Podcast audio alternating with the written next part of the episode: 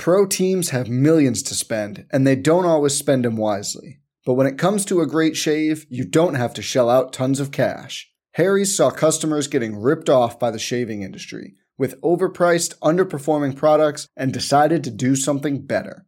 They found their own way to make beautifully designed razors for a fraction of the price of the other big brands, so you never wonder if you overpaid. Harry's shaving products look great, and the weighted handle makes shaving feel great too. I like to keep my beard neat, and Harry's always leaves me with a smooth yet crisp shave. Harry's quality is top notch, thanks to German engineered blades made in their own factory that stay sharp longer. You can get a five blade razor, weighted handle, foaming shave gel, and a travel cover for just three bucks at harrys.com slash bluewire and Harry's has the highest customer satisfaction in the shaving industry, plus a convenient subscription option that you can cancel at any time. Getting the best doesn't mean spending the most when you shave with Harry's. Get started with a $13 trial set for just $3 at harrys.com slash bluewire. That's harrys.com slash bluewire for a $3 trial set. Good luck with the most beautiful game. Do us proud. Red alert! They're up and running again.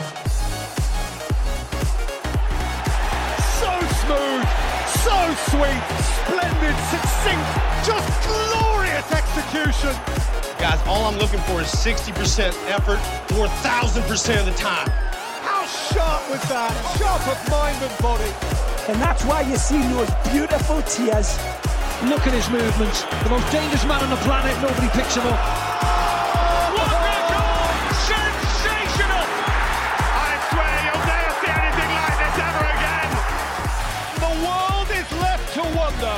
Wide-eyed, thrilled, bemused. How on earth did that happen? Hello, everybody. Welcome back to Wondergoal, the soccer betting podcast from the Action Network, presented to you by Bet365. My name is Michael Leboff. Joining me, as always, are my friends, colleagues, and co-hosts Anthony Dabbundo out of Philadelphia and BJ Cunningham, coming to you from Iowa. And gentlemen, we have 10 Premier League matches to look forward to. Plus, we'll take a scamper around Europe, pick out some best bets in the Bundesliga, La Liga, Serie A, Ligue 1, give out our three leg money line underdog parlay, and then wrap up with our best bets in the Premier League for this weekend. But before we dig into the slate, I'm here to remind you that Wondergoal is presented by Bet365, the world's favorite sportsbook brand. Sign up with promo code ACTION to get Bet365's exclusive sign up offer in New Jersey and Colorado. Bet $1 on any game and get 200 free. Perhaps you want to use that on Manchester City and Tottenham. That's where we'll start this episode, 12:30 p.m. on Saturday at the Etihad. City minus 275 odds on. Big favorites over Spurs plus 650, draws plus 450. Tottenham did the double over uh, City last season, once with Nuno uh, and then once with Conte. Uh, just a quick look at the form. And this is all competition. City win, win, draw, win, win, draw, win. Spurs win, draw, win, win, draw, win, win both teams off and running for the season. City's offense creating 2.4 expected goals for per match in the Premier League. But Spurs, uh, in terms of their overall play, not terribly far behind, plus 0.75 expected goals uh, differential per 90. I think it comes down, I say this a lot when when two teams like this meet. Like you can just boil it down to this simple equation. Is Spurs a good enough team that getting six and a half to one on the money line is worth a sprinkle? And I think the answer is that's yes. Anthony, uh, your Spurs tragic. You're wearing a Spurs kit, even though you are a Liverpool fan. Spurs tragic, Liverpool fan. Break this one down. Yeah, you know, I think this is, you know, what Spurs are built for in a lot of ways. Under Conte, it's how they've played and it's how they've played. You know, maybe as a fan, I'm not too happy when they play this way against mid table teams. But when you're going up against Manchester City, they've kind of built themselves as a team who defends their penalty area really well, who will cede possession in non dangerous areas, who will let the opponent tilt the field on them, which is exactly what City wants to do. And they will then, with their direct counterattacking ways and their passing patterns, they will play through and and, and take advantage of City's high press, get in behind, create chances. And look, it's not a coincidence that Spurs effectively did this to City in both meetings last season.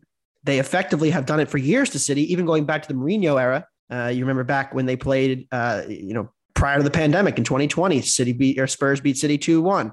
Back in the 2021 season in November, Spurs beating City 2 0. So they this has been a bit of a bogey team for City. Ask any City fan, they'll tell you. And the the thing that was most encouraging was that the last meeting, it wasn't that City, you know, got you know soccered and created a crazy amount of chances, and Spurs scored their only two shots as a tradition of their prior matchups. Spurs created three, four, five big scoring chances. And yes, they won it late, but City really struggled to get high profile looks. Now, I don't think that'll necessarily be the case in this game because City now have Erling Haaland, but we're looking at the two best strikers in the Prem right now based on XG per 90. Erling Haaland over one, just insane. Harry Kane at 0.59 thus far this season. Very impressive start for Kane. Uh, and, and Son has accumulated the most expected goals in the Prem without scoring. Son does have an occasional finishing slump in, in, in him, and he's in one right now, but I'm not too worried about that. Richarlison's back in the goals, playing great, two goals today against uh, Marseille in the victory. So I think this is a very favorable matchup for Spurs to be competitive. I love the plus one and a half at minus 120, uh, and I will be sprinkling the money line as well. I don't think they'll win this, but uh, City's defense still showing some flaws to me. Uh, you know, maybe not against Sevilla, who who's old and, and washed in the midfield and, and doesn't have any good players anymore, but you look back, I mean, there are teams have troubled this city defense in certain areas, and those are the exact areas that Spurs can take advantage of with Perisic, Richarlison, Son. So I, I like it. I think it's a great matchup for Spurs to keep it competitive. Yeah, as City were behind in four of their previous six matches going into that Aston Villa game, and then they lost. Uh, they lost two points from a winning position. So it's it's not just that they're look, the city defense is going to be the best in the world when we start in April. We're going to be talking about their expected goals against numbers being absurd. And this is the, the best team in terms of XG and big chances against or whatever. Uh, but they're not there yet. And when they're before they get there is when you want to try to, you know, pick your spots. And I'll say it again because I think it bears repeating. Tottenham right now, third best team in the maybe the second best team in the Premier League because your other team, Liverpool, they're terrible. Six and a half to one on a money line. Uh, BJ, is it that simple or am I overlooking something here? Uh yeah, I mean the, the thing about City is it's funny. I think defensively it's, you know, if you if you watch them, you see some of the flaws, right? Like you see, you watch the Newcastle match, you watch how many times they're able to get in behind the high line and create chances. But I mean, overall, on XG, they're allowing you know half and half an expected goal per match. So they're still like numbers wise, they're still good defense. But like Anthony said, like you watch them, you're like, there's just still something weird, something kind of wrong with their defense. I agree with everything Anthony said. Uh, it, I am actually going to instead take the under three goals at plus 105. Um, I agree with Anthony that Conte is probably going to sit deep and just look to counterattack City. It's worked in the past. Why not do it again?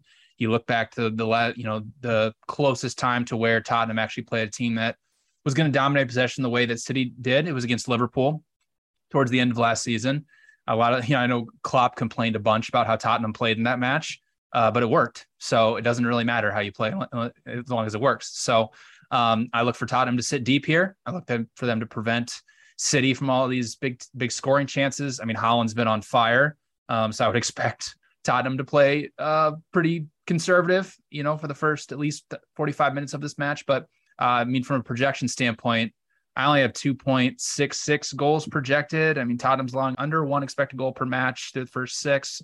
Only three big scoring chances allowed. So this the defense is playing really well, and they've already played a match against Chelsea. So for me, I'm going under three goals at uh, at plus 105. I think it's a decent price. I mean, let's look at the attacks that City have played too. Uh, you know, West Ham, Bournemouth, Palace, Forest, Villa, Sevilla. That's all but one match. And I don't think any of them would be considered above average Premier League attacks. You could maybe make the case that Crystal Palace is up there. Uh, and Palace scored two early goals. So the whole game state was thrown off. They were just defending for their lives. Uh, the only team who I think you could argue and should at this point argue is an above average attacking team is Newcastle, who created 1.8 expected goals and tore them apart. So I think they're, like you mentioned, there are little flaws that a team of Tottenham's quality should be able to pick apart. And I think they're going to in this matchup. Uh, and I don't think it will be the first time I'm fading City in the next two weeks. So this is unfortunate. We're gonna step on the pain train here.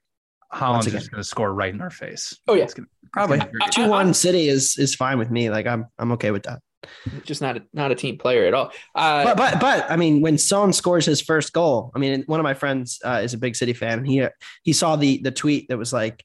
Son has accumulated the most XG without scoring in the Prem. Yeah, like, but okay. You can pencil on, in Sonny on, for two goals on, on Sunday. Hang on.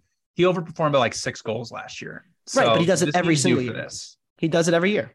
Son has overperformed every year he's a pro. And the thing about it is, he always scores and seems to score bangers against City. So that's Yep. why, you know, uh, is that predictive? No, but like it is interesting and probably going to happen that someone will score on Sunday or Saturday rather, and uh, Spurs will will luck box a result here. Yeah, it could be a Spurs uh, Son same game parlay uh, with Sunny to score.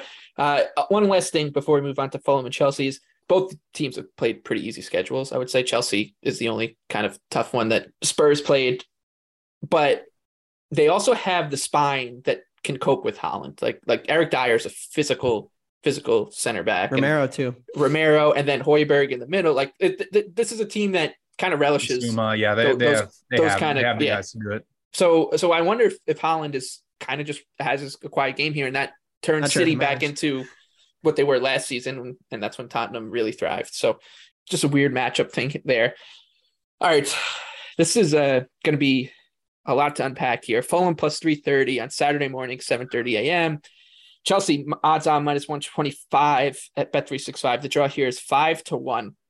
Uh, Thomas Tuchel, BJ, you called it. You said on our Champions League preview. This is the worst thing that's ever happened. you said it. You said he's I- going to get fired. Yeah, I was enjoying Um, fading Chelsea early in the season. I was. I we had we we share a, a sheet that we kind of go down the list of every game and, and we all write in the, the games that we want to talk about, the bets we're going to make. And right when Anthony uh, refreshed the sheet, I went to this game, jotted down Fulham, saw the news, erased Fulham. I'm going to be staying away from this one now. Uh, real quick, looking at the stats before I hand it over to one of you guys. Fulham two two and two, nine goals for, nine goals against. Bang average, really fun. But their last three matches, this is what we were concerned about with this team coming into the season was will their defense be able to handle the Premier League marathon? 7.6 expected goals against uh, tough schedule, Arsenal, Brighton, and Spurs, but kind of uh, a little little worrying. So the, the price just is not high enough on Fulham, even at home, even with Chelsea in bits and pieces. It's just not it's not high enough to do it. Uh, this is still a newly promoted side going up against one of the best teams in Europe at plus 330 is not not enough for me. Uh, BJ, Penny, for your thoughts here. This is sad. I mean, I we've loved Brighton so many times. The market undervalued them so many times under Graham Potter because of how great he set his teams up. And now all that's gone. Like it's just over. Not gone yet. They have not hired Graham Potter. Yeah, we, we gotta. It's going to be announced. Graham Potter tomorrow. is I mean, still it might managing by the time by the time people listen, who knows? Yeah, by the time people listen, it'll be announced. But I mean, let's talk about Chelsea for a second. How weird this the timing of this sacking was. They spent the most money in the Premier League during the transfer window, and then six days after it shuts, they fire Tuchel. Just strange. It makes me think that Boehly doesn't really have a plan right now. I mean, what And then he soccer just- owner does? There's like four Yeah, of them that do. That also then he just- he ever did have a plan. And it's just funny because you know how out of touch billionaires are.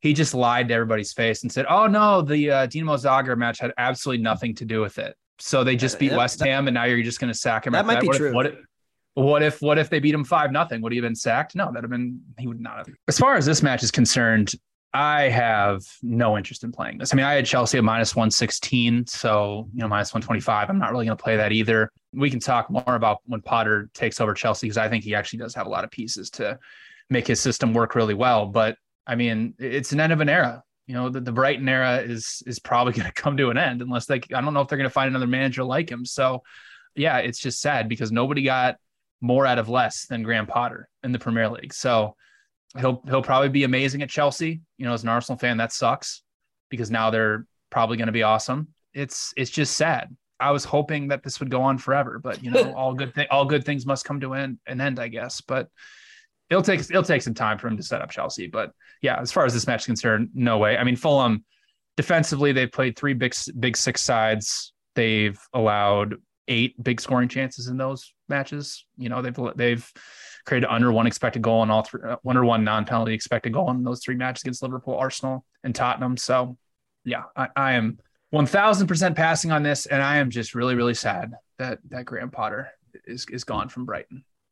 Anthony, anything for you here? Fulham, Chelsea. Uh, well, you know, I said last pod we could talk more about Chelsea uh, on the weekend pod, and here we are. And uh, I'm not sure about Potter at Chelsea. Like, I think he'll be good, but I don't know that the system is in place. There's nobody running the, the, the there's no director of football. There's nobody in charge of recruitment. There's nobody. He's bringing he's bringing that guy with him is he? from Brighton. So, Yeah. so Yeah, that would be gonna- an encouraging thing. But Yep. didn't they also just lose their other guy, Brighton, to Newcastle? Yep. So, Yeah, so there's did a lot of Did it matter? They, I mean, look at the way they started the well, season. it's, and it, well, and what they did over the summer, Point of yeah. view, Yeah. they they didn't really add anybody though. per, like, they, they know. got Pervis Estupiñán. Yeah. Yep. Okay. Uh, Carbon copy of kind my- Yep. Right. Kind of my point though, with regards to this Chelsea Fulham match. Uh, you mentioned it with Fulham. I think this is a, a good spot to where the market has caught up. Uh, Fulham got a lot of steam against Arsenal. They got a lot of steam against Spurs. Covered the spread in both matches. Probably didn't deserve the Spurs one, but you are seeing some of the cracks. And like nobody expected them to be a top half team. They are going to regress a little bit here now. Uh, and I don't think you're getting the best of the market number on Chelsea to fade them. With that being said, who's managing Chelsea on Saturday? I think it's Anthony Barry, who's you know, been there for a, a while. Right, but Tuchel also is like multiple of the assistants were gone. Yeah, well. yeah, it's just going to be a So- you know, straight care. It's not going to be Frank Lampard as, as badly as they want him. He's our guy. so there, there are some question marks about like how do the players respond? What were the players? How do they feel about Tuchel versus uh, this this outsider who just came in and, and kind of shook things up and fired him? Right. So there's a lot of uncertainty at Chelsea. I don't think you can just bank on a new manager bounce for this team. With that being said, I also think they're much better than a negative expected goal difference team. So uh, they're probably going to regress positively anyway. So when it does happen, we can't just say, ah, it was all Tuchel's fault. When in reality, the, the, the truth's probably in the middle somewhere. Speaking of Graham Potter's old team, Brighton, their odds on on the road minus 125 in a South Coast derby. They're taking on Bournemouth plus 380. Uh, the draw here is plus 260. Uh, Cherry, for as much as as much flack as Bournemouth has got this year, they have seven points. Right, they got two wins. That's two more than Everton, and a draw. Again, uh, the two wins obviously one Forest, one against in non-big Villa. six matches. Yeah, and that's what. So first city, first versus City, Arsenal, Liverpool, zero goals for, sixteen goals against on six point eight expected goals uh, allowed. Uh, they created under one expected goal in those three matches, uh, and then against Wolves, Villa, and Forest, five goals for, two goals against, three point four expected goals uh, against, and 1.94. uh. So still a minus one and a half expected goal difference across those three matches. And then you factor in the the Potter stuff with with Brighton, and one thing I do think people like BJ can have some faith in is this is a, such a well run club that they they know this has been coming. They've they've known this has been coming. They everyone was assuming that Potter was going to take the England job right after the World Cup when Southgate's contract retired. So They thought he was going to take the Spurs job. they had a plan for Cucurella. They had they've had a plan for Bissouma when he left. Like this is not a club that kind of reacts. They are very proactive about things. So I wouldn't be too worried about that. Uh, that said, like if this isn't a terrible spot for Bournemouth, I don't I don't once again I don't think that the number is high enough. We're looking at a very similar line to the one we just talked about with Chelsea and Fulham, with uh, the Bournemouth money line a little higher because the draw is is uh, much lower in this one. But I I wouldn't call anybody crazy, and and I, I bet on Bournemouth against Forest and and, and Wolves one one, and and the other one was a draw. Uh, I wouldn't call anyone crazy for for taking a shot on Bournemouth here at home against a team that just had the because this is a team that's all about continuity and everyone being on the same page. They just had that all disrupted uh, for the first time since Potter really came in. So that's my, where my head is. Anthony, Bournemouth, and Brighton. What about you? From a number point of view, I actually have a little bit of value on Bournemouth, uh, which I did not expect going into this match. This is a classic Brighton against a bottom table, you know, team away from home. They have struggled in these fixtures. Bournemouth have shown decent resolve defending. Their, but like you mentioned, the underlying numbers are still extremely concerning. Yes, they've scored five goals in the three games against fellow average to below average teams, but they've only created 1.9 xG from those matches. There's not a good attack here. They failed to create a single more than one xG in a match this season based on FBref's numbers. One model had them at one last match. So, and that was against Forest. So, you know, you're looking at it and you're like, all right, how does Bournemouth get on the board? I'm not really seeing much of that against this Brighton defense, which is still going to be excellent. I don't think they're just going to fall apart instantly because Potter's gone. I think you may see a gradual decline. Uh, and it also, I think, from a Brighton point of view, the attack has run really hot. I mean, does anybody really expect Brighton to continue to produce over one and a half expected goals per match to uh, convert at a, at the rate that they have thus far this season? Yes, okay, they're due for probably a good good run of finishing, but I don't necessarily expect that either. So I would immediately look toward the under in this game. Problem is, I thought I'd get two and a half because Bournemouth's defense has been so bad, but it's a 2.25. So it's just a lean to the under for me. But if it gets to, you know, two and a half, 120, 125, even, uh, minus to the under, I would, I would, I would fire. Right now, it's sitting around minus 140, 145. It's a little too steep for me, uh, but I would lean toward the under here. Otherwise, I'll be staying away. I don't like either side on the money line or spread. Yeah, Bournemouth, the only team not to create a big scoring chance yet this season. Patience. You can It'll almost come. luck into It'll, one of those. it- it'll come. It'll you should come. be able to luck into one or two to- of those. But they they've prevented, you know, in three of their in those two in the matches where they haven't played a big six side, they haven't allowed a big scoring chance either. So they, they, they're very much like a, a poor man's Burnley from two two or three seasons ago. Chelsea should have hired Sean Dyche. I'll say it. hey, maybe Brighton will hire him. Imagine if Brighton hired him. Yeah, Brighton, Brighton, Yeah. Brighton, Brighton is uh, That'd be 40, amazing. You know, that'd be amazing. I would never bet on them again.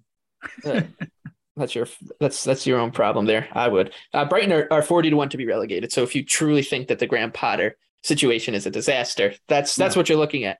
I'm not not endorsing it. I am I am just letting the people know what their odds are. Speaking of relegation, Leicester, Villa, Leicester plus 140 at home, Villa plus 187 on the road at Bet365. The draw here is plus 250. Uh, Bournemouth are still the massive favorites uh, to be relegated. Uh, then it's Nottingham Forest who are minus 150.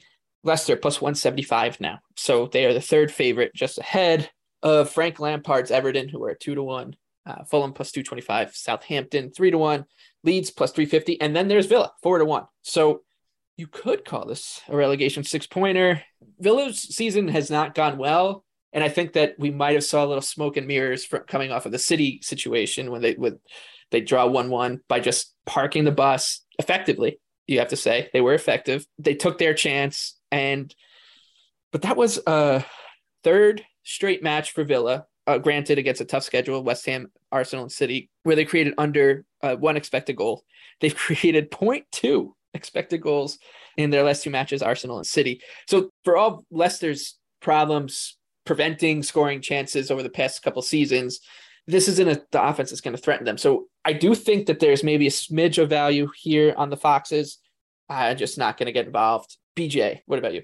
I think it's time to play a Leicester under here. I think this is a good spot for it. I mean, they've been they've been very unfortunate defensively. 16 goals allowed off around a little over nine expected. A lot of that has to do with just terrible goalkeeping. I mean, Danny Ward has been a minus 4.4 post shot XG plus minus this season. Like through six matches, that's really, really, really bad. So either he's the worst goalkeeper we've ever seen in the Premier League, or he's going to regress to somewhere around average. My bet would be on he's going to regress somewhere to around average.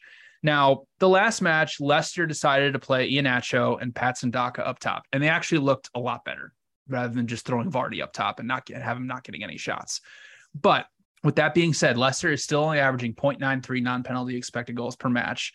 They're taking under 10 shots per match, and they've only created two big scoring chances in total on the season. So the offense has been horrible. Now, Aston Villa, to your point, Michael, they've been playing very defensive. I mean, last season under Gerrard, they were not a good offense. They were 1.15 XG per 90. Um, they've created 4.5 expected goals in six in their first six matches. And outside of the match against Everton, they haven't created a big scoring chance. So, I mean, defensively, like they're solid in the midfield and they're solid at the back. Like they're not a horrible Premier League defensive team. Like they are top eight so far this season in box entries allowed, progressive passes and dribbles allowed, and crosses allowed in the penalty area. A slightly above average defense in the Premier League. But with with how bad both these offenses have been so far this season, I think this is a good time to play an under. I, I only have 2.33 goals projected. So at bet 365, you can get under two and a half goals at, at even money. I think that's a good price to play the first Leicester under of the season. Funny thing about about Danny Ward is uh, oftentimes during like season previews, people just kind of mention the goalies in passing in soccer because yes, they're part of the team and whatever, but there's it's so unpredictable how they'll play. You see it in hockey as well. And every time you listen to whether it was us, other podcasts talk about Leicester City, they were Danny Ward's name got brought up and they're like, is, is he, he he could be really bad. And then you're like, hey, people are probably just overreacting here. And, and he's he's cost them points, which is pretty funny because it's not that it's hard to do for a goalkeeper to, to do that in the Premier League, but you're getting the 20, you know, maybe 20 of the best 35 goalies in the world uh, in the league. And, and he's definitely not one of them. Anthony, your thoughts here. You you bet Villa every week. You just keep doing I, it. I have not. I have not bet Villa the last few weeks, but Top I'm back. Midlands Club But is still back. alive, by the way. Top Midlands Club is actually decent. I mean, Wolves won last week, so that's not great, but Yeah. Forest lost. Um, look, I think my Villa six to one to finish seventh is, is dead. I don't know what to say anymore. What I will say is I wanted to bet the under here. I will probably bet the under if Vardy starts But if it's Daka and Iheanacho again, that concerns me enough about Leicester's attack to stay away from the under. However, I am betting Aston Villa. I think they should be a favorite in this match. I look, I understand that Villa have been horrible and their underlying numbers are not that encouraging. They've created one expected goal in their last three matches and they've conceded 4.5 in that same time frame. But Leicester's midfield is completely broken. Whereas I think Villa's issues, I continue to believe that Villa's issues are more solvable. I think there's more buy in with the manager. The team is less stale. Uh, and I am a much firmer believer in both the defense and somewhat, although less convincingly now with Martinez, a believer in the goalkeeper than I am compared to Leicester. Also, Villa have a good set piece. Uh, you know, on paper would have a good set piecing uh, type team. It hasn't quite come off. They've had a couple of chances. One got varred off. One was ruled out of play. So they've had a couple of close calls on set pieces. Ward, another big issue with Ward. This was a Schmeichel problem. It's now a Ward problem. He's really bad at coming off the line and claiming the ball. And if you're not confident in the air, that's a major issue defending set pieces. Villa do have some big bodies they can put in the middle, cause some problems for this Leicester defense. I have yet to see a solution for Leicester City's problems. I also don't think that Iheanacho, Vardy, Daka will have the kind of space in behind they did against Brighton because Villa's not going to play that kind of same high line, especially on the road. So I like Villa here.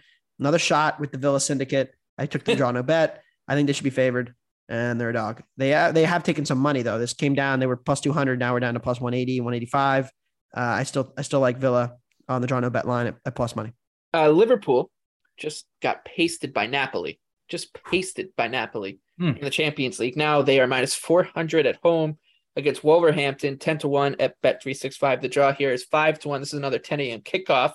I think everything number wise, if you're looking at like XG, you're looking at big scoring chances, you're not going to see any like glaring issues with the Liverpool statistical profile. Mm, You're not like nothing that's going to say like, oh, this this team is is bad, whatever. The one thing that is concerning is a lot of that is in. And I'm talking like overall picture. A lot of that is inflated by a nine nothing win against Bournemouth. And there is one thing that does stick out, which is how terrible they've been pressing and against pressure, which is their bread and butter. Uh, the midfield is still a mess. Joe Gomez uh, was taken for milkshakes by basically everybody on Napoli today. Jurgen Klopp looks like a, a cat on a hot tin roof. Uh, he he's he doesn't really know how to punch his way out of trouble. So I don't think that and Wolves have been all right. Like They've been wolves. I'm I'm gonna be on it. Uh, one point one I'll uh, tell you what, seven. Wolves have been better than I thought. Yeah, they've been. I think. I think we all were kind of saying, tipping them for maybe the third or fourth worst team in the league. If the Bruno Lage revolution is one year too late, one point one seven goals total goals per match in Wolves matches. Boy, By, what, by what the a, way, what a team! look, uh, what I, I had my worst beat of the year last weekend until today, which was that that Che Adams miss, where all he had to do was was head it into the empty net as the ball was falling onto his head, and he whiffed and then hit his arm and Yep. fell into the goal. And I was watching live, and I was like, that didn't ju- just ha- they counted the goal. I was like, that's not going to count, is it? Like that just happened, and then they ruled it out. The Saints both teams to score. Wolves overs died right there, never to be seen again. I, I- I'm going to be on Wolves. I think uh, ten to one. I think is good enough here. Just Pro teams have millions to spend, and they don't always spend them wisely. But when it comes to a great shave, you don't have to shell out tons of cash. Harry's saw customers getting ripped off by the shaving industry with overpriced, underperforming products and decided to do something better. They found their own way to make beautifully designed razors for a fraction of the price of the other big brands, so you never wonder if you overpaid. Harry's shaving products look great, and the weighted handle makes shaving feel great too. I like to keep my beard neat, and Harry's always leaves me with a smooth yet crisp shave. Harry's quality is top notch, thanks to German engineered blades made in their own factory that stay sharp longer. You can get a five blade razor, weighted handle, foaming shave gel, and a travel cover for just three bucks at harrys.com slash bluewire. And Harry's has the highest customer satisfaction in the shaving industry, plus a convenient subscription option that you can cancel at any time.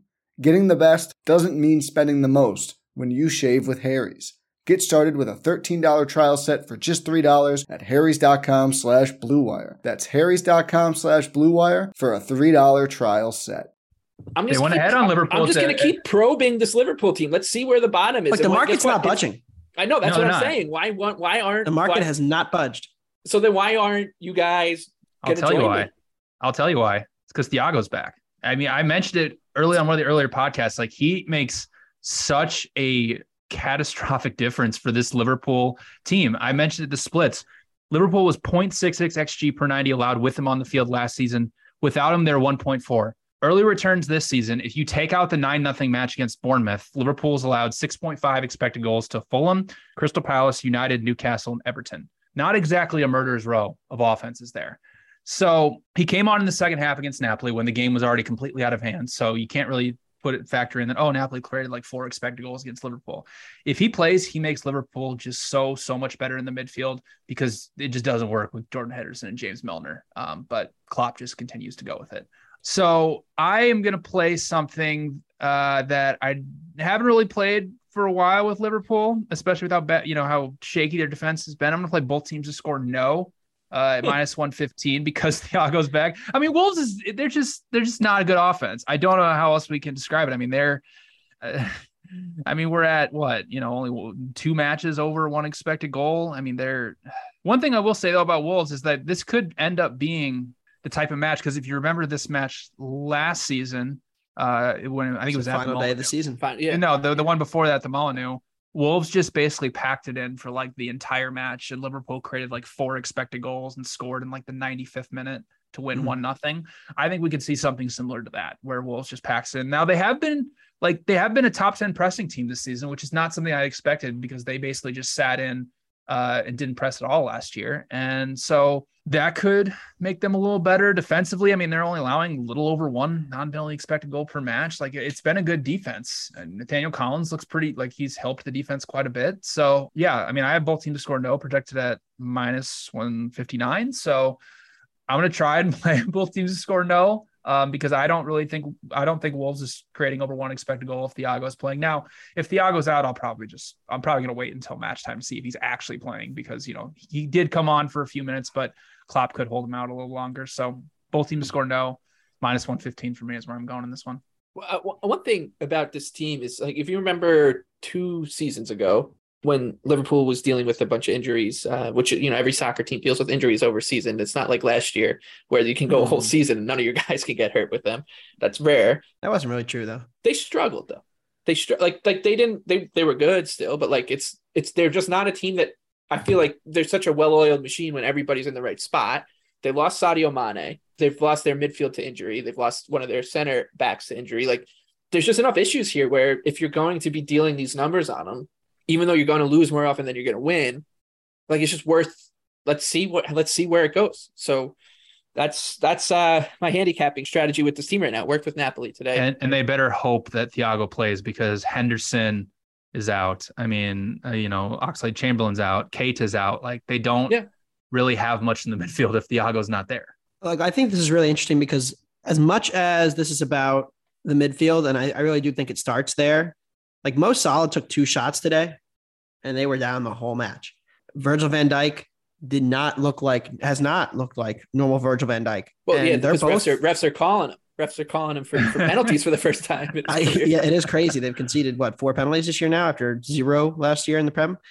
The, the most interesting thing is is that, and I said this on last year's preview pod, one of the first shows we ever did, which was, hey, like Liverpool's core is kind of old. What if they got old? And then they had like an incredible season, dominated everybody, and like were the best team in the world at a point, second best team in the world for sure. But now it looks like they kind of got old, and that's that's a major concern. Henderson and Milner are sure old. they and right, and that's the biggest thing with Thiago. It's not as much as Thiago is amazing. He is, but like the drop off between him and everybody else got a lot bigger. Now they're starting Harvey Elliott, who doesn't do a lot of defensive work. They, I think they they started Firmino today because Klopp's worried that Nunez doesn't do a lot of defensive work. So if if Firmino's in there, maybe you get Hmm. some of that. to 85 make up million for it. no defensive work and not really much production. Uh, Interesting. Nunez has 15 shots in two matches in the prep, but but uh, like like if they start Nunez, I, I think this is an interesting over game, uh, and I will probably be betting the over. Otherwise, probably not that interested in this. I do think Wolves can create some problems. Wolves losing Sasa Kalajdzic to an ACL tear, yeah, that's devastating. But they Diego got Diego Costa. Costa. Diego Did you Costa's hear they signed Diego Costa, which is incredible. He's going to solve all the problems. Fun him. fact: Diego Costa has never gotten a red card in the Premier League. Seems hard to Neither believe. Scott but it's true. McTominay. Man. Yes. And you know But, who should have uh, got a red card, who shouldn't be playing this game, is Virgil Van Dijk uh, for, for the tackle on Onana last game. Uh, let's move, let's move Uh, on. It was an orange card. Uh, yeah, I'll be looking to play the over here if anything, but uh, we'll be waiting for lineups. Uh, I, mean, I thought it was very interesting that that Klopp decided not to play Nunez or Jota today, uh, and instead opted for Where's Firmino. He was Weird. injured. Yeah, but I know he. But then he was. He, he's been on the bench for three games now, and and, and just I guess they're easing him back in. Um, Golden boot, take a look. At not looking great. Yeah, that was a good bet. Uh, Southampton 125. Uh, Brentford plus 210 on the road. The draw here is plus 250, another 10 a.m. kickoff. Uh, on the season right now, Brentford 2 3 and 1, 15 goals for. That number surprised me, by the way. If you asked me how many goals has Brentford scored this season, I probably would have said six games, nine. Um, if and thought that, oh, that's pretty good offensive output for this team. Yeah, 15. Uh, nine goals against, 10.2 expected goals for, 7.7 against. Uh, Saints 2 1 and 3 win draw loss, seven goals for, 10 goals against, 5.7 and 6.8 uh, expected goals for, expected goals against, respectively. Uh, the thing I like about this is Brentford under Thomas Frank has proven pretty good. They, they have a penchant for creating big scoring chances. Southampton under Ralph Hasenhüttl have a penchant for giving up big scoring chances. Uh, so a, a, a decent matchup. I think Brentford's the better team. You're getting them at a decent number even on the road here. So plus 210 at Bet365. I'm in back in on the bees. I feel like I haven't bet them enough this season. Uh, Anthony, what do you got? Saints are kind of like Wolves in the sense that, uh, at least from a midfield point of view, their field tilt numbers and their pressing numbers and their ball progression numbers look pretty good. Uh, they are not that of a team who's getting absolutely, you know, dominated in matches. But like Wolves attacking problems in the penalty area, Saints have had defensive problems in the penalty area. The goalie is a concern too, uh, and and he's another one who's who's down there, not quite Danny Ward level, but but down there pretty low. Uh, so I think there is a path to it's Brentford or nothing for me here. I have no interest in playing Saints as a home favorite. The Bees attack last year on the road considerably worse than it was at home. That's always a concern with the Bees going away from the Brentford Community Stadium. We love betting them there. Away from home, not quite the same. Uh, overall, this is a pass for me. My number's pretty close, uh, and I don't have a ton of interest in betting it. Uh, uh, BJ, I don't think you've ever walked into a Brentford bet you didn't like. So I'm assuming I love, I love, Yeah, you're- Brentford. I you're love. on here. Are you kidding? Yeah, I, I think I think I bet this game last it's like year. that. You're like that meme. is- You're like that meme with the, the Yeah. girl holding the guy's hand and, and she's Brighton and then Yep. Brentford's walking by. Exactly. You. So That's, now you're that's looking- exactly looking- what I was yeah. thinking, Michael. You read my mind. um, yeah, I'm just gonna hop on the Thomas Frank train and just pump him up and tell everybody he's the best manager in the world.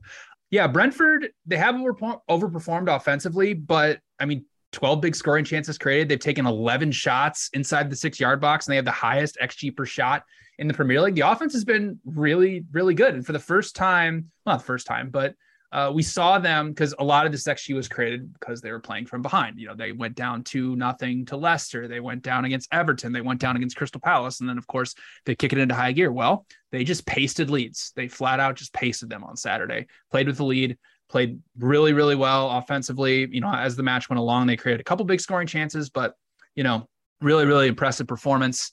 Defensively, I mean, Brentford has been a, a tad shaky. I mean, they've been doing a good job of they're, they're allowing a ton of shots. I think they're 15th in the Premier League in shots allowed per 90 minutes, which is kind of concerning. But they only have allowed six big scoring chances, so they're keeping those shots at, to relatively low quality. And they've allowed the fifth fewest crosses in the penalty area, which is key because Southampton has the second most crosses in the Premier League start the season, which I found kind of interesting. And that's something that Brentford has actually really improved on because they were 19th in the Premier League in crosses allowed in the penalty area last year. So Frank obviously saw that in the analytics and he said, no, we need to do a better job of that. And they have done a better job. So um, credit to them. Southampton, I mean, this is still an under a, a one non-penalty expected goal per 90 minute offense. Like this, that's not a, it's not a great offense. I mean, they have only five expected goals from open play. Uh, I mean, they're 14th in shots from inside the penalty area. They're the worst team in the Premier League at playing through pressure. Like, yeah, they've had some some historic, you know, some good performances put in, and like, yes, they're better than than they were over the second half of last season. But let's not kid ourselves. Uh, I mean, this line is basically telling us that Brentford would be just, uh, you know, essentially be a pick 'em, or Brentford just as an ever so slight favorite on a neutral field, which is just not the case. Like Brentford, it should be on a neutral field should be plus 125, plus 120 against Southampton. So um, I have Brentford projected at plus 150. Um, so I like them draw no bet at plus 120. And one encouraging Brentford note, I think I like to look at a shot distance, average shot distance allowed. I think it kind of gets at shot quality without going too far into the extremes of like a huge chance or two that can skew those data.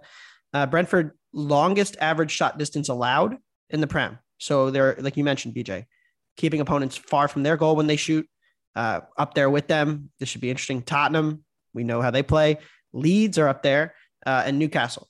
And then at the other side of things, in terms of creating chances, who has the lowest average shot distance? Liverpool's first, Brentford is second. So they're generating the big chances, they're preventing the big chances. And I think that going up against a Saints team who now I'm talking myself into betting Brentford, going up against a Saints team who do it concedes yeah, all the big chances. we're here for, right? Is interesting. we're here for. Yeah, Brentford allowed the uh, have allowed the second fewest shots inside the six yard box, only to Arsenal only uh, about four shots inside the six yard box, which is impressive stuff. So you can allow like it's the Wolves thing we talk about. Like you can have a ton of shots, but if they're all outside the box, it doesn't really mean much.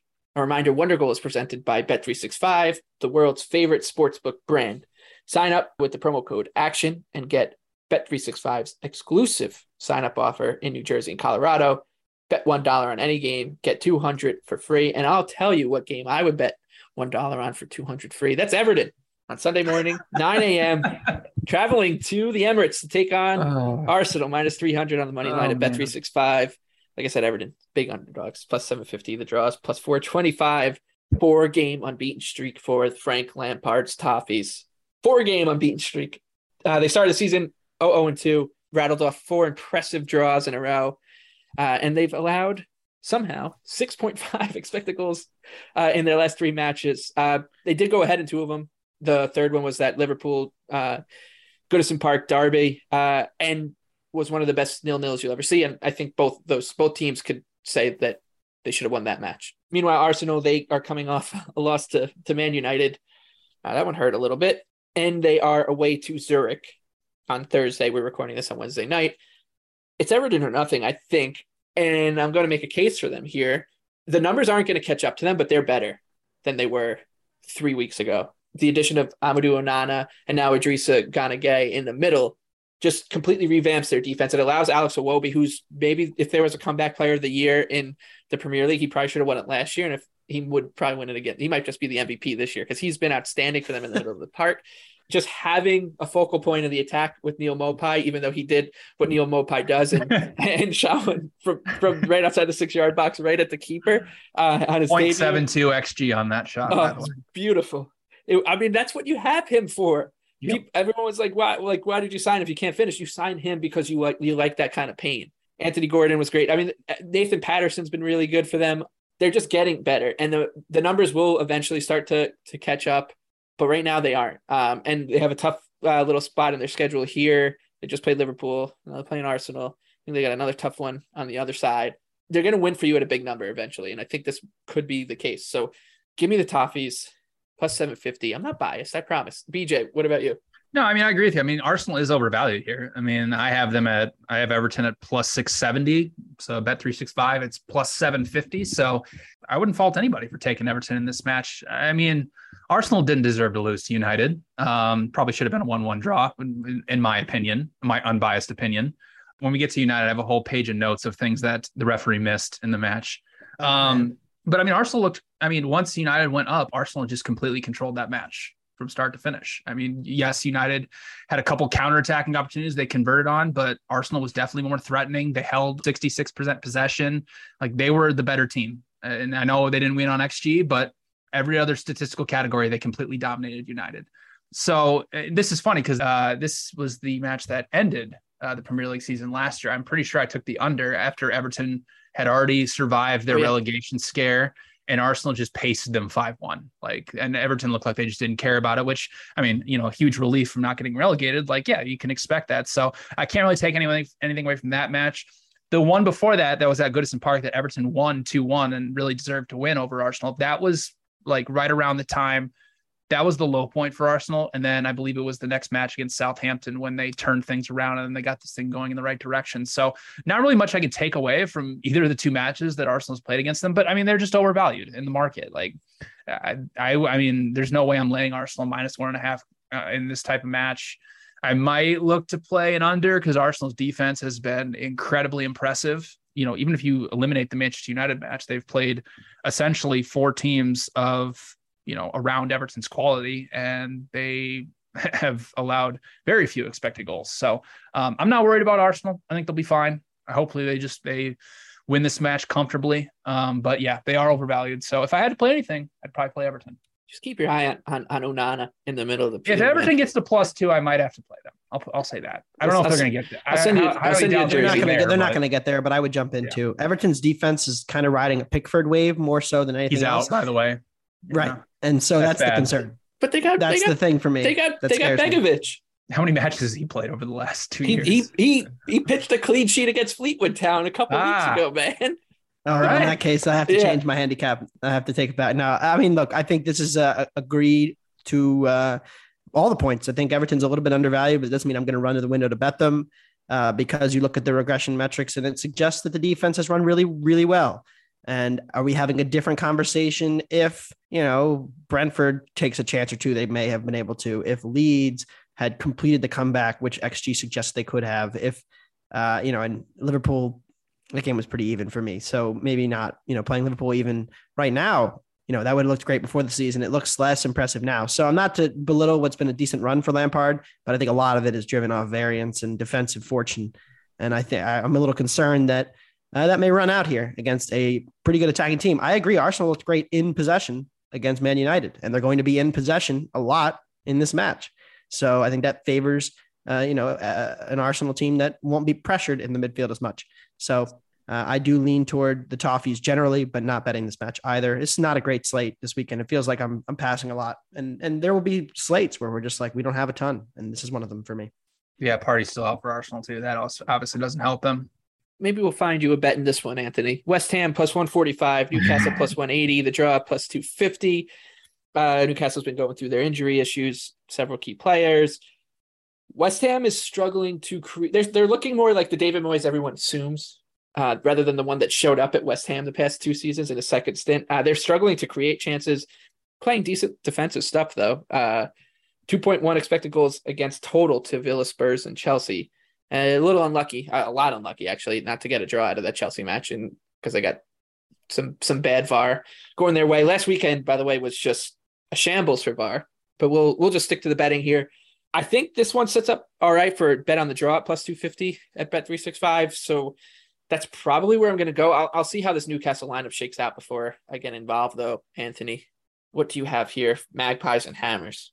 Yeah, I lean toward the Magpies for me. I just think that uh, look the the market love for new we, we've we've struggled to know what to do with this Newcastle team for the last few years, but the underlying numbers are becoming more and more clear that they're quite good.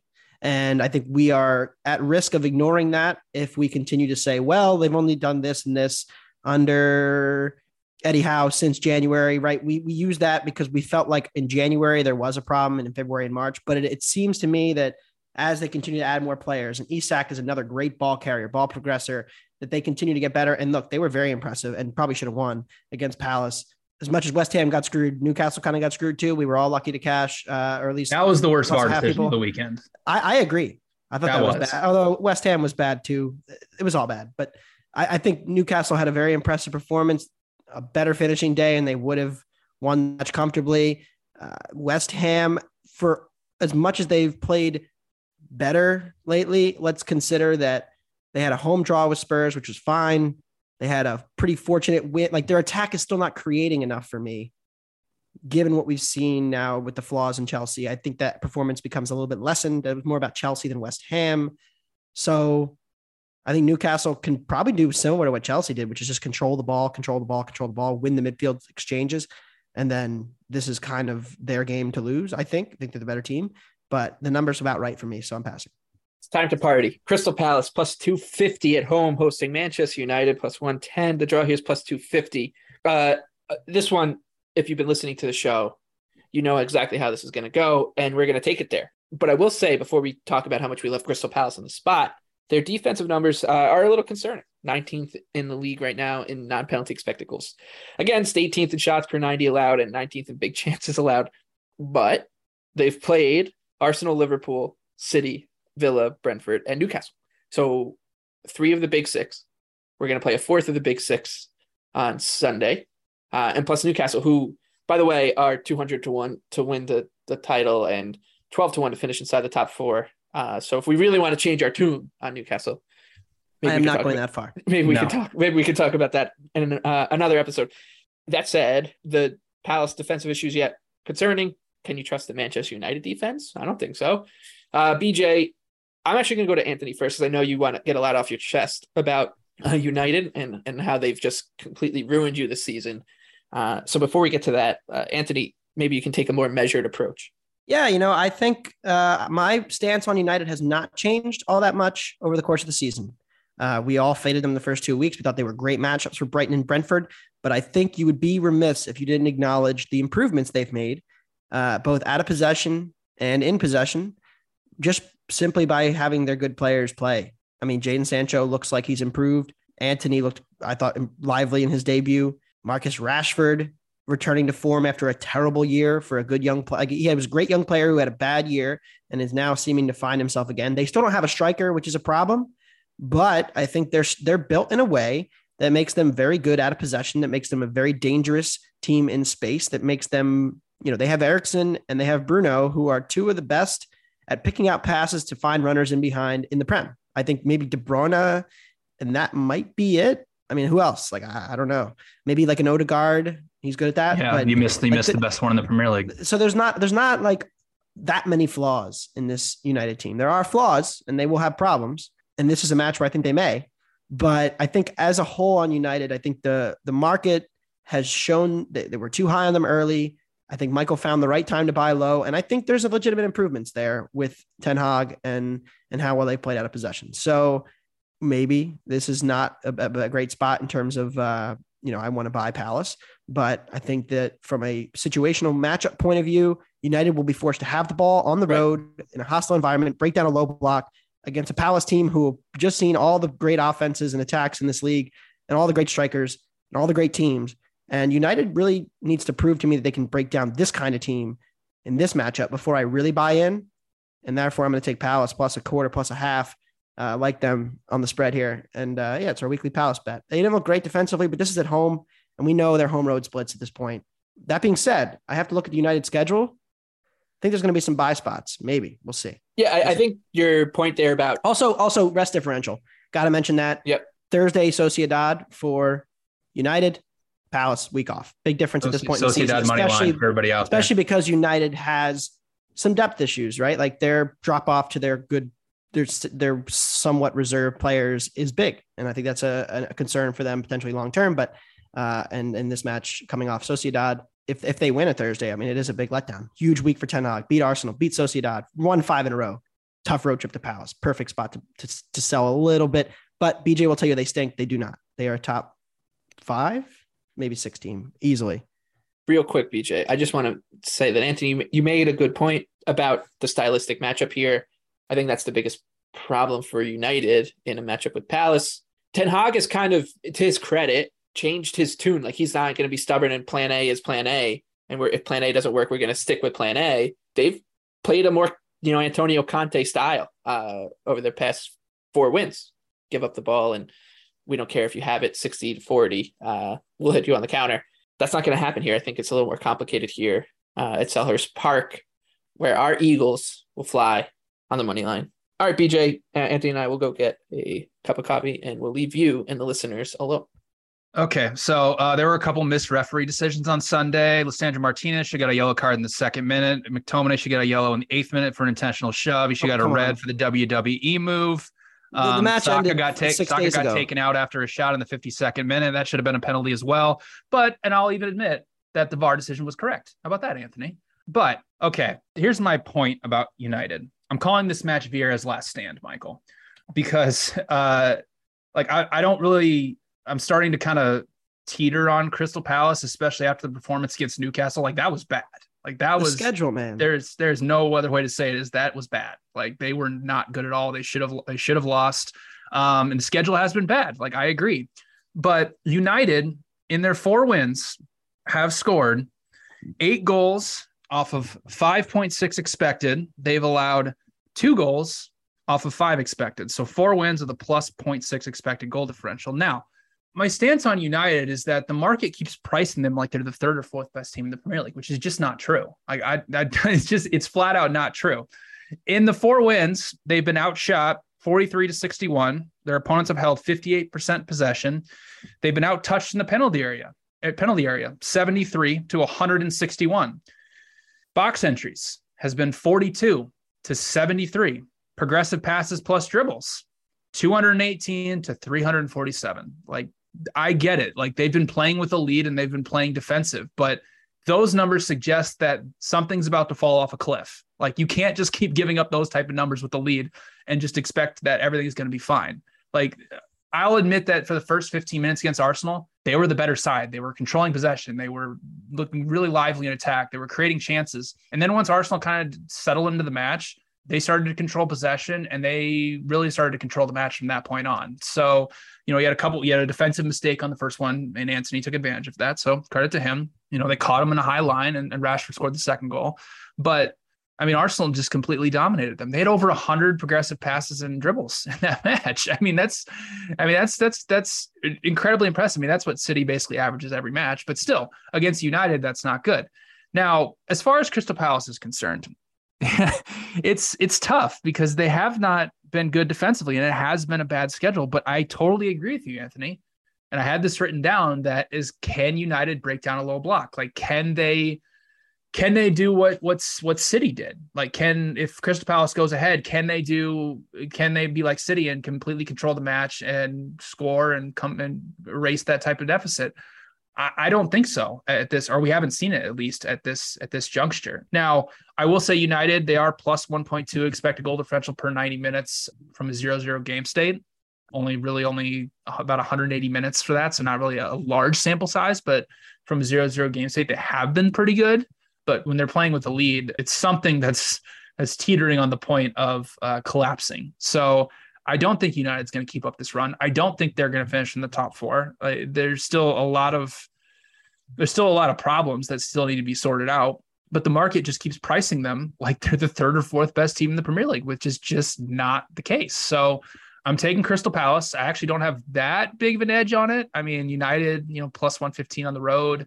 Um, I you know, I have this match projected pretty close to a pick 'em. You know, 538 only has United at 41%. For everybody thinks I'm really biased out there. Like another projection, another projection model agrees with me. Like for me, like there's just really not a lot to get like excited about for this United team. Like, yes, they win four matches, but they're not impressive. Like they like they don't do what Arsenal did for the first four matches of the season. You know what I mean? Like it's not like it's a man, I'm so excited. I'm running the window to bet United. They're on this crazy streak. That's awesome. Like, no, this is something that it, you know, regression is going to come for United. And I agree with Anthony that this, you won't find a better spot to do it. Monday Night Football, Leeds minus 138, Nottingham Forest plus 350, the draw is plus 280. I mean, this game just has chaos written all over it. Forest. What a Monday. This is a great Monday night. It is. It, it, it feels like it's just going to be almost like six year olds playing soccer, like that kind of soccer where they just chase the ball around over and over, you know, and there's like no organization to it. Jesse Marsch got his red card. We kind of called that coming he's he's kind of just been uh, throwing tantrums on the sidelines. He is uh, he almost is looking at it like a baseball manager who wants to get thrown out of the game to get some respect in the locker room whatever. That's how I, I viewed it. Um, Forest's defensive record has been terrible, worse than the Premier League basically across the board. Four goals for, 14 against, five and a half expected goals for, 13.3 against. Uh, the Leeds numbers obviously much better, but I just don't think Leeds United should be minus 140 against any team yet uh, in the Premier League. So I will be Forest or nothing. Uh, we'll see how things shake out uh, as we get closer to the game on Monday. BJ, real quick, Monday Night Football. I love over three goals at plus 130. I mean, Leeds has been good offensively. Like they're over one and a half non penalty expected goals per match. Like they're taking over 13 shots per 90. They have 10 big scoring chances. Like they, have been a good offense. They haven't played that difficult of a schedule, but I mean, they're playing the Nottingham Forest defense, which is like you already mentioned, it's just complete mess. I mean, not only allowed over 13 expected goals, I mean, 17 shots per 90, eh, 19 box entries per match. Like this is really, really bad. And they're the worst pressing team in the Premier League, which is good news for Leeds because they're not very good playing through pressure. Now, while Leeds is good offensively, uh, like their defensive numbers, like I already mentioned, they haven't really played a murderer's row. 8.3 expected goals in six matches against Wolves, Southampton, Chelsea, Brentford, Everton, uh, and Brighton has is not that great. And you know, Nottingham Forest hasn't been good offensively. But what I will say about Nottingham Forest is once they go behind, it just becomes complete chaos. When they're playing from behind this season, they're allowing around two and a half expected goals per 90 minutes. So to your point about this becoming chaos, I think it will become chaos if Leeds go ahead, goes ahead, which they are favored to do. So I have uh, right on three goals projected. So if you're giving me plus 130 on over three goals, uh, I'm going to take it. All right, that wraps the Premier League section. Now on to Europe. We'll start in the Bundesliga as we usually do. You two are on the same game, I believe, in this one, each side. So give me a quick version of your favorite bet in the Bundesliga. Anthony, you're first. Yeah, from a buy low, sell high perspective, Freiburg top of the Bundesliga table. Good for them. Don't expect that to continue. You look at the underlying numbers dating back to last season. They were a good, not great team in the Bundesliga, relying a lot on set piece fortune. Don't expect that to continue either. Thinking back to last season, Gladbach was a plus 100 favorite on the road at Freiburg. Now Freiburg is a plus 100 favorite at home. So that just shows you how far the market's fallen in this match. Uh, and that's why I like to sell Freiburg and buy Gladbach low. I like them plus a half. Back to Foals once again. BJ, you're also on this one. Yeah, I like the over in this one. Over three goals around minus 105. Good uh, set piece edge here. Freiburg, best set piece team in the Bundesliga last year, 19 expected goals. Gladbach worst set piece defense around 17 allowed. I mean, Gladbach's still a really good offense. I mean, 7.3 expected goals created in non Bayern Munich matches, five big scoring chances created in those four matches. And, you know, Gladbach matches averaged 3.3 expected goals last season. And early indications are that has not changed one bit. So um, I like over three goals at minus 105. I'll be continuing to play all the hits. Palace, I got a 10 to 1 ticket against uh, Liverpool. And of course, Mainz, uh, they're plus 190 against Hoffenheim. They continue to just chug along. Great defensively. They should be able to handle this Hoffenheim attack, even on the road. Onto La Liga. I'll kick it off here. This is probably my favorite bet of the season so far. Cadiz, Barcelona, both teams to score yes. Cadiz, oh. Cadiz is 0 0 and 4 win, draw, loss, zero scored on 2.2 expected, 10 against. Barcelona one goal against uh, on the season. So I'm I'm this is how this bet's going to go. I'm going to bet the both teams to score. Cadiz is going to win 1 0. Uh, they'll, they'll get their goal. Barcelona won't get theirs. Uh, so uh, that's where I'm going in La Liga in Spain. BJ, what do you got? Yeah, I like Valladolid lead plus half a goal at minus 150 at Girona on Friday afternoon. I mean, this is this line's indicating that these two teams should be uh, essentially even on a neutral field, which is just not the case because Valladolid in the second division last year had a plus 0.5 XG differential per 90. Girona was only at plus 0.1. So if you factor in home field advantage, this match should actually be a pick 'em.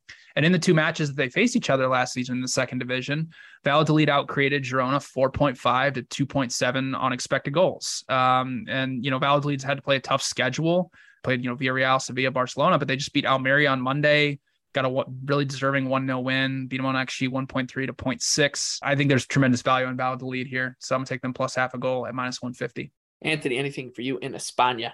Yeah, I was extremely surprised to see this Villarreal uh, Real Betis total at 2.5. Betis uh, still has a, a, pretty good attack. Their defense continues to be a bit overrated. And we have a, and I think a lot of it is because Villarreal has not conceded this season somehow. Uh, they've conceded about three expected goals. They've played well, but how long do we really expect that to continue? So I'm selling this this Villarreal defense a little bit. Uh, Betis likes to play open games. Villarreal, much uh, different than their traditional way of playing, has actually been willing to be open uh, in Spain more so than they are in the tournament matches where we love to bet them. So they they do play a little bit more press and possess. Both teams will play somewhat high lines in this match. So I think there could be room uh, for some goals. La Liga overs two and a half. Uh, surprised to it at not two and yeah. three quarters. Uh, from La Liga overs, Serie A unders. Uh, BJ, Anthony, you're both backing uh, some some snoozers here. Yeah, I like um, Napoli Spezia. Both teams have scored no at minus 110. I mean, Napoli, they did, we, you know, we've talked about the defensive pieces they've lost, but they are still looking really good. Only 3.2 expected goals allowed in their first five matches. They've only allowed a total of 37 shots.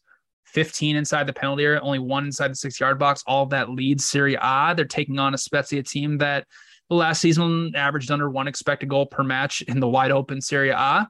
So far this season, they've only created three and a half expected goals through five matches. They've only taken 22 shots from inside the penalty area. That's the lowest mark in Serie A.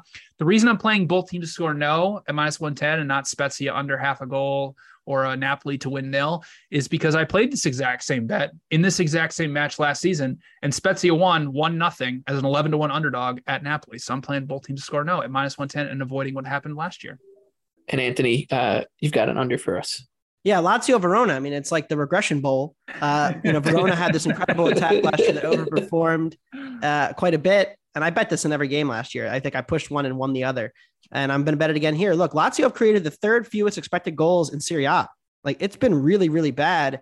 And yet who could have saw that have, coming? They have seven goals from four, but like seven goals in five matches is not that good either. So even though they are overperforming, they're still not getting the kind of goals you'd expect. I continue to think that's going to be a problem. Verona, we saw Simeone Jr. scoring today for Napoli. What that means is he no longer plays for Verona. Their attack has struggled as well. They've only scored six in five. So we have two attacks that were prime for regression are in the middle of regressing, and we're still getting a 2.75 total here. I love the under. I think it should be two under. I actually make it under two and a half, and we're getting 2.75. So you know we're grinding out small edges here, but uh, that's that's what I like on Serie A this weekend. And uh, now we can cue the the French, the Parisian jazz or something here for BJ to take us on his journey with his favorite bet in Ligue 1.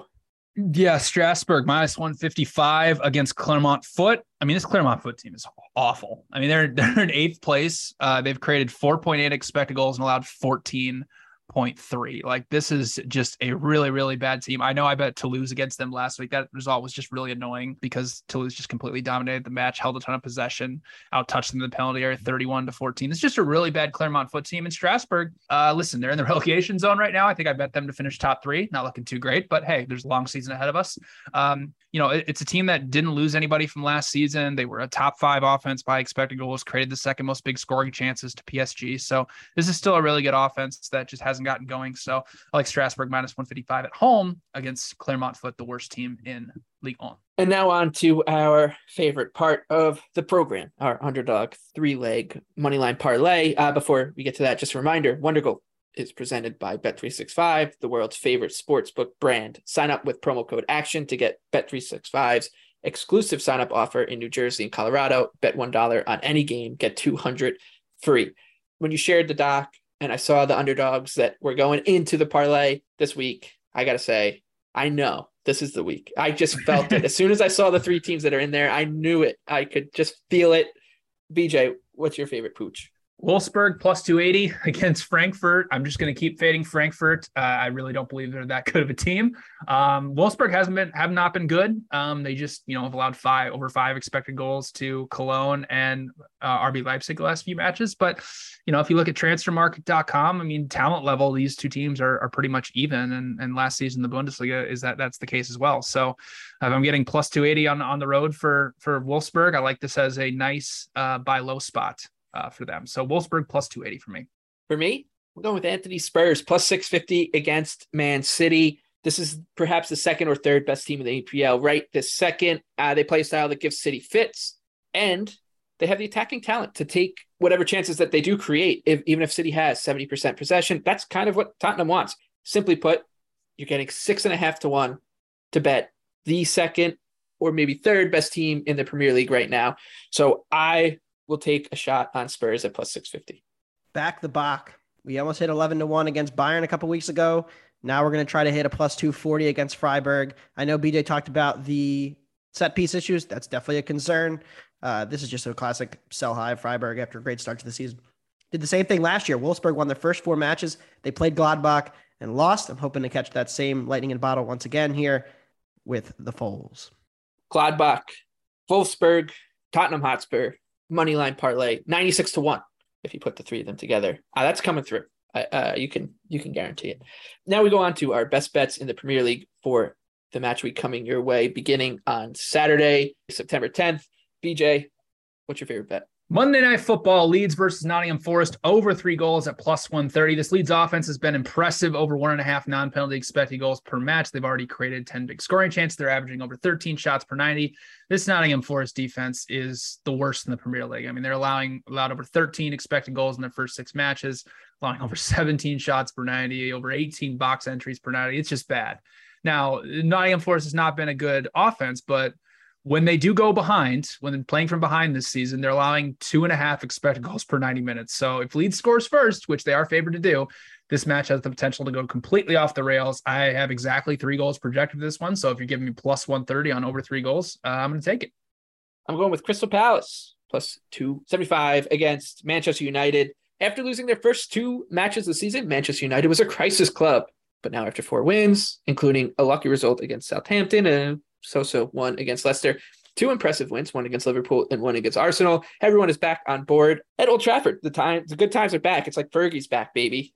But despite that uptick in form, you still can't trust the United defense. Crystal Palace have slogged their way through one of the toughest schedules, toughest stretches you'll see in any Premier League schedule. So we just don't really know how good this team is. Judging from last year, we believe they're quite good. Their defensive numbers have dipped for this season, but I think that's more a result of their schedule than anything else which sets us up with a great buy low, sell high spot on Palace with the added bonus that Manchester United are playing at Old Trafford against Real Sociedad on Thursday. So it's a good rest spot for Palace as well. So I will be back on the Eagles as I always am for my favorite bet in the Premier League. Anthony, take us home. Tottenham plus 1.5 minus 120 on the road at Man City. First time betting the Lily Whites this season. Spurs match up well here. They defend their box really well. They let the opponent have the ball and they pick apart little weaknesses in opposition defenses, especially in transition. I think there are holes that can be exploited. Newcastle did so, the only above average attack that City has played this season. I think Spurs, with their ability to play without the ball, are excellent. And Kulusevski, Richarlison, whichever one they do start alongside Son and Kane, Son due for a goal here has created a ton of expected goals without scoring. Kane looks as good as ever. This counterattacking team has given City fits for years. I think they can do the same again and maybe even hold City's dynamite attack in check just enough to stay inside the number here. All right, uh, that wraps up this episode of Wondergoal, uh, soccer betting podcast from the Action Network. Thanks for listening. Thanks to Anthony. Thanks to BJ. Thanks to Bet365, our sponsor. We will see you guys on the other side of the weekend for more Champions League previews.